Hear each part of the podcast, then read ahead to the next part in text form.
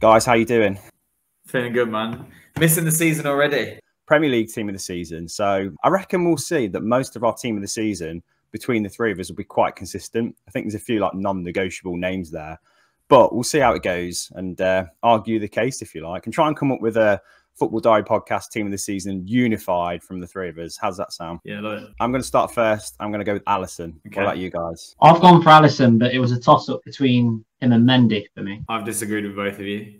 I've gone for David De Gea. I think in the season that Man United have just had, the fact that you ended up with a zero goal difference, or it might have been one in the end, it's completely down to De Gea. It should have been minus fifty. I think he had an outstanding season. Too. Yeah, it's a fair shout, to be honest. I mean, Alisson is the standout one because of the kind of season that he's had with Liverpool. I think clean sheet-wise, him and Ederson finished on the same. So you could argue the case for either. I'd say Ederson was probably the least busy keeper of the two, so that's why I've gone with Alisson. I think a damning thing, I think De Gea was second in the league for shot-stopping rating, I think. Think about who was better protected. Was Alisson better protected or De Gea? I think De Gea has actually had a, a, a fantastic season. He's been United's player of the season by some distance, really. So that, that was the first name on my team sheet almost. I knew I was going to go for De Gea first, but I do understand why you'd pick Alisson. I've gone for a back four with a defence. I don't know about you guys. I feel like yeah, that's easier to pick. Pick with with fullbacks and wing backs. So I've gone Alexander Arnold on the right, Cancelo on the left, and the centre backs. There was a few combinations I went through before mm. I settled on Rudiger and Laporte. Now I was gonna potentially put maybe Van Dijk for maybe Ruben Diaz instead of Laporte, but that's my back four. Myles, how about you? Do you know what's really funny? I imagined that we were all going to have pretty much the same back four, but the one choice that I'd picked that I thought everyone might disagree with was Rudiger, because I went with Rudiger too. But the fullbacks, I can't imagine anyone's going to have anything different in any of their teams this season. It's got to be Trent and, and Cancelo, really.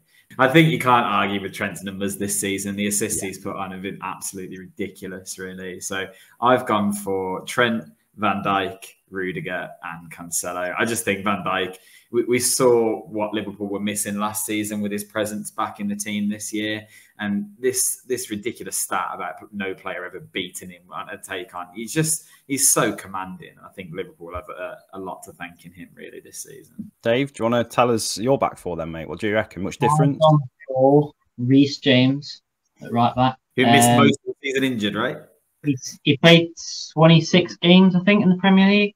Um, they missed twelve games, but in those games that he did play, I think he scored five goals and commanded five, uh, eight assists yeah. as well. Like the impact, the overall impact he has on that Chelsea Chelsea team, and the input he has in their attacking play, I think it just goes to show how much he's come on as a player. And I think he'll be competing for that right back spot in that England team. It wouldn't surprise me.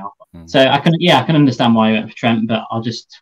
I wanted to be a little bit rogue and uh, go for an alternative choice. Um, I've got Van Dijk and I've got Thiago Silva, who's had a really good season. Mm, not bad. Um, I thought about Silva as well, to be fair. Um, I think one thing you've got you've got to say is, even in the big games, Chelsea, one thing they have done is keep it tight, and they've barely conceded any goals. So you've got to give, give a lot of credit, really, I think, to majority of their centre-back. Uh, pairings that have played this season, um, and then obviously Cancelo is obviously the over overwhelming favourite at left yeah. back. I think the interesting choice is um, Reece James, actually, Dave, because you forget what kind of start he had to the season, yeah, and Chelsea actually. Well, the thing is with him, I, I always go Reece James over Trent Alexander-Arnold, but this season, I think you, you say James played twenty-six games, well Trent played thirty-two. So there's only six more, but he got twelve assists. Or Four of those were substitute appearances as well, so it's twenty-two games. Yeah. That is, it's fantastic. I love Reece James, but I, you can't go with anyone but Trent this season, even if you're a Man United fan, Dave. So moving on to midfield, I've gone for three in the middle and three up front as well. So my midfield three is Jared Bowen, Kevin De Bruyne and Bernardo Silva. Jared Bowen in midfield? I think so, yeah. yeah. Well, to be honest, I've toyed with Declan Rice. Um, but I've got three very offensive midfielders there. I'm quite aware of that. They could all play very much further forward. But uh, I was trying to shoehorn him into a team that had very good attackers as well. So I did. And he's in midfield, and that's the way it is. But yeah, special mention to Declan Rice. Probably Rodri as well. I think Rodri would have uh, deserved a place too. But uh, Myles, what's your take on the middle? So I there was two places in my team that I really struggled to decide. One was one of the centre-backs, and I went with Rudiger.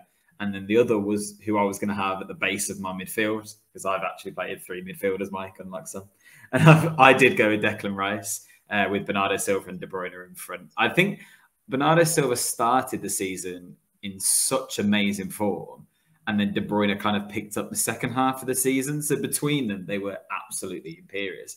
I just, I couldn't, I couldn't work a way of getting Rodri in. He was another one I thought of. Conor Gallagher was my other, like, omission really from the midfield that I struggled to leave out. I think he's got to have some credit, but yeah, I went with Rice, who I think genuinely might be the best midfielder in the in his position right now in in, in our league anyway, and then Bernardo Silva and De Bruyne are obviously a bit more attacking. I've got a surprise inclusion in your probably, Fred. Uh, uh, so I've gone for Rodri. He's obviously offered a lot going forward as well. Scored some important goals. De Bruyne and Kovacic. Okay. Um, okay.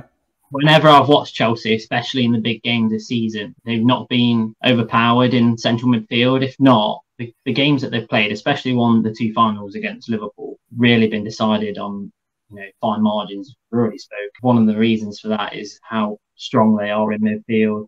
And Kovacic, he's actually surprised me in how well he has actually performed. Probably doesn't get quite enough praise as what he should do, really. Um, up front, yeah, I've got a front three, as I think we all have by the sound of it. I've gone for Salah, Mane and Son. You've got to have Son, haven't you? And again, I've toyed with maybe Harry Kane, but then looking at his start to the season, it was quite slow. Probably Ronaldo's got a shout. He's he's pretty much carried United. Uh, but that's my front three, yeah. Salah, Mane and Son. I see. I find it hilarious that I'm the one that's not the United fan, but I've got two United players in my team this season somehow. Uh, I, I went with Salah, Son and Ronaldo down the middle, because I also thought that would make a really good front three as well. They, they naturally fall in line together. But I, I think with Ronaldo's numbers and the fact that he came back to the Premier League, he's thirty-seven, managed eighteen goals in that terrible Man United team. That mm. deserves some recognition, really. I, I, I think as a cent, as far as pure centre forwards, central strikers go, no one was as good as him in the league this season. Yeah, that's a brilliant shout, to be fair. Um, I think there's not much variation from a certain sort of five attackers, really, because it's been a, a strange season for striking numbers, hasn't it? I mean, the top scorer's got, what, twenty-three goals, was it, between mm. them? Um, mm. Each, sorry. So it's not many goals actually going in from one individual person like there normally is. So it has to be a certain handful of players. But Dave, have you, have you got any curveballs for us in your front three? Not really. I went for Bowen um, on the yeah. right, um, Salah and Son. Uh, I agree with Myles. I think Ronaldo, considering, you know, some of the players that they play with this season, the performances United have put in, he's done so well to, you know, to to do what he can and get the goals that he has done. But there was just that patch in the middle of the season where he kind of went on a little bit of a, a dry patch and didn't score many goals for a while. It's just because United were doing so terribly. It wasn't getting service. It's, it's crazy to think what he could have done if he'd have had a, a competent team around him. And if he'd gone to Man City, then I dread to think like how many goals he would have scored in that team this season. I wanted to pick Bowen because of just how improved he is as a player. I think coming through at Hull as championship, in the championship, he was obviously a prodigious talent, and he's stepped up and he's been able to make his mark in the Premier League. And I'm I'm really happy that he's got into this England squad, and hopefully he's uh, he's given a chance and he's able to to make his mark. Because um, I want to be honest, I wouldn't mind him in a United team really, mm. and just the way our, some of our players are playing. But I feel as though the energy that it brings and just the quality, we've seen him score important goals this season as well, and kind of drag him and Rice have really kind of really dragged um, West Ham over the line in a lot of games. It would have been interesting to do a team of, of players outside the top six, because there was a lot of players actually mm. that would have had really impressive seasons. And also a couple of players that came into the league in January that, had True. They been there full season, would Kulusevski or Bruno Guimaraes have got into the side? Because they, they were fantastic in the second half of the season. Luis Diaz as well. Luis Diaz is another one that I just, I'm scared to watch him next season. Mm. Uh, Coutinho, maybe. No, just me. Yeah, fair shout. No, it's not. No, he was brilliant, but not, not that good. We'll see next year. But Eriksen no. as well. The difference Eriksen made at, at Brentford, maybe he could have been yeah. in as well. But That that the top sides are always going to dominate it, really, aren't they? So I'm trying to figure out a combined eleven for the three of us. So I think in terms of impact on the team for goalkeeper, Liverpool would have carried on okay without Alisson. I do think that. Whereas United would have been disastrous without De Gea. So I think De Gea's got to be in there as goalkeeper between us. As United fans as well, I don't think we can argue with that. So David De Gea, goalkeeper of the season, he gets in the team. Uh, on the right, I think two of us said Trent Alexander-Arnold. I think we unanimous, unanimously said João Cancelo, didn't we? So he's on the left. In terms of centre-back then, did you That's two both say Virgil van Dijk? Yeah, I did. So I think yeah. it's Virgil and maybe Rudiger. Is that yeah. right? Yeah. Would be a combined centre-back pairing between the three of us. So that's not a bad back four, actually, combined, is it?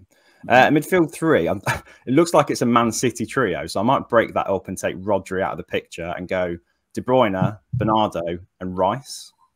That yeah. sound fair? Sounds good to me. That's yours entirely, isn't it? Yeah.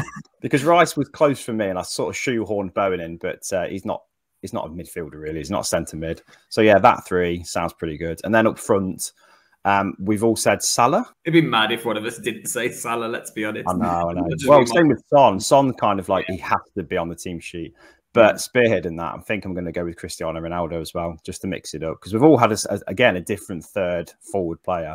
But in terms of would that player have made a difference to the team if he wasn't there? Yeah. Gosh, where would United be without Cristiano Ronaldo this season and David De Gea? So in terms of impact, I've gone for probably Cristiano Ronaldo as a combined Football Diary podcast. eleven of the season. That's pretty strong, I think, guys. That's pretty good. Otherwise known as exactly the eleven that I picked. There we go. Yes. Not bad, man. Not bad. I feel like that means I've just got the most convincing arguments, or you just want to shut me up most. No, in the interest of balance as well, I think it could be a lot dominated by City players if we if we let it, or Liverpool players. So I think in the in the interest of keeping it uh, diverse, let's let's go with that. And as United fans, again, I can't really take away Ronaldo and De Gea's impact on our season. So, yeah, sounds good. Who have you got managing the team, Myles? This one I really struggled with. So, Klopp has won manager of the season, which yeah. I find a little bit bizarre.